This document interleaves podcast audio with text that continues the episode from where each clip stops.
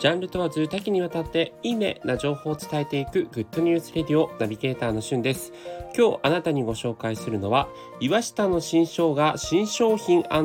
ニューアルについてご紹介いたします。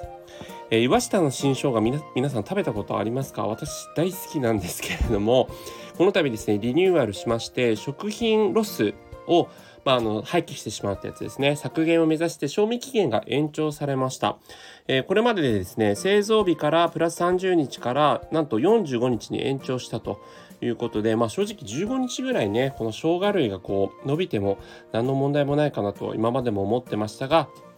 まあ、実際に、えー、岩下の新生姜を作っている岩下食品株式会社公認で、えー、賞味期限が伸びたというところです。でパッケージもですね岩下の新生姜の類似商品が結構多いので間違えないようにかなりこう目立つようなねパッケージにリニューアルされました。そしてですね岩下の新生姜って実は結構ラインナップが複数あるってご存知でしたかね、えー、岩下の新生姜以外にやみつき岩下の新生姜っていう缶に入ったオイル漬けのものがありましてこれもご飯にのせるだけで非常に美味しいのとそれから、えー、カップサイズのものもあります。であと僕がですね最近見つけてびっくりしたのが焼きそば専用岩下の新生姜っていうことで岩下の新生姜って結構こう棒状でこうまあ人間の親指みたいな感じの形してるんですねなので切らないとこうちょっと食べられないっていうのがあったんですけどこの焼きそば専用のやつはもうあらかじめですねあの紅生姜みたいに切り刻んであるのでそのまま食べられるっていうのと正直あの私これはですね野菜炒めに混ぜて食べるのすごい好きなんですよあの汁と合わせて。阿佐ヶ谷姉妹がそのレシピをあのヒルナンデスで披露してましてヒルナンデスかな？なんかあのルーティン動画って YouTube のやつ披露してそれ以来すごい好きです。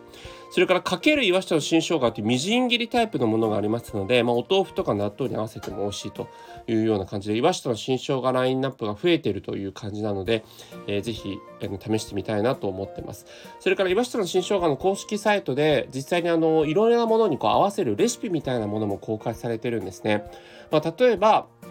カルボナーラに合わせるとかね。あと豆乳鍋とか生姜スープに合わせるみたいな感じであのこのレシピ見てるだけでもこう岩下の新生姜をただね切って食べるっていうだけじゃなくてさまざまな食材と合わせて、えー、食べられるという、ね、レパートリー増えるような感じになってますので、えー、ぜひそのあたりも公式サイトの URL 貼っておきますので、えー、ご覧いただきたいなというふうに思います。今回は岩下の新生姜リニューアル新商品についてご紹介しました。それではまたお会いしましょう。Have a nice day!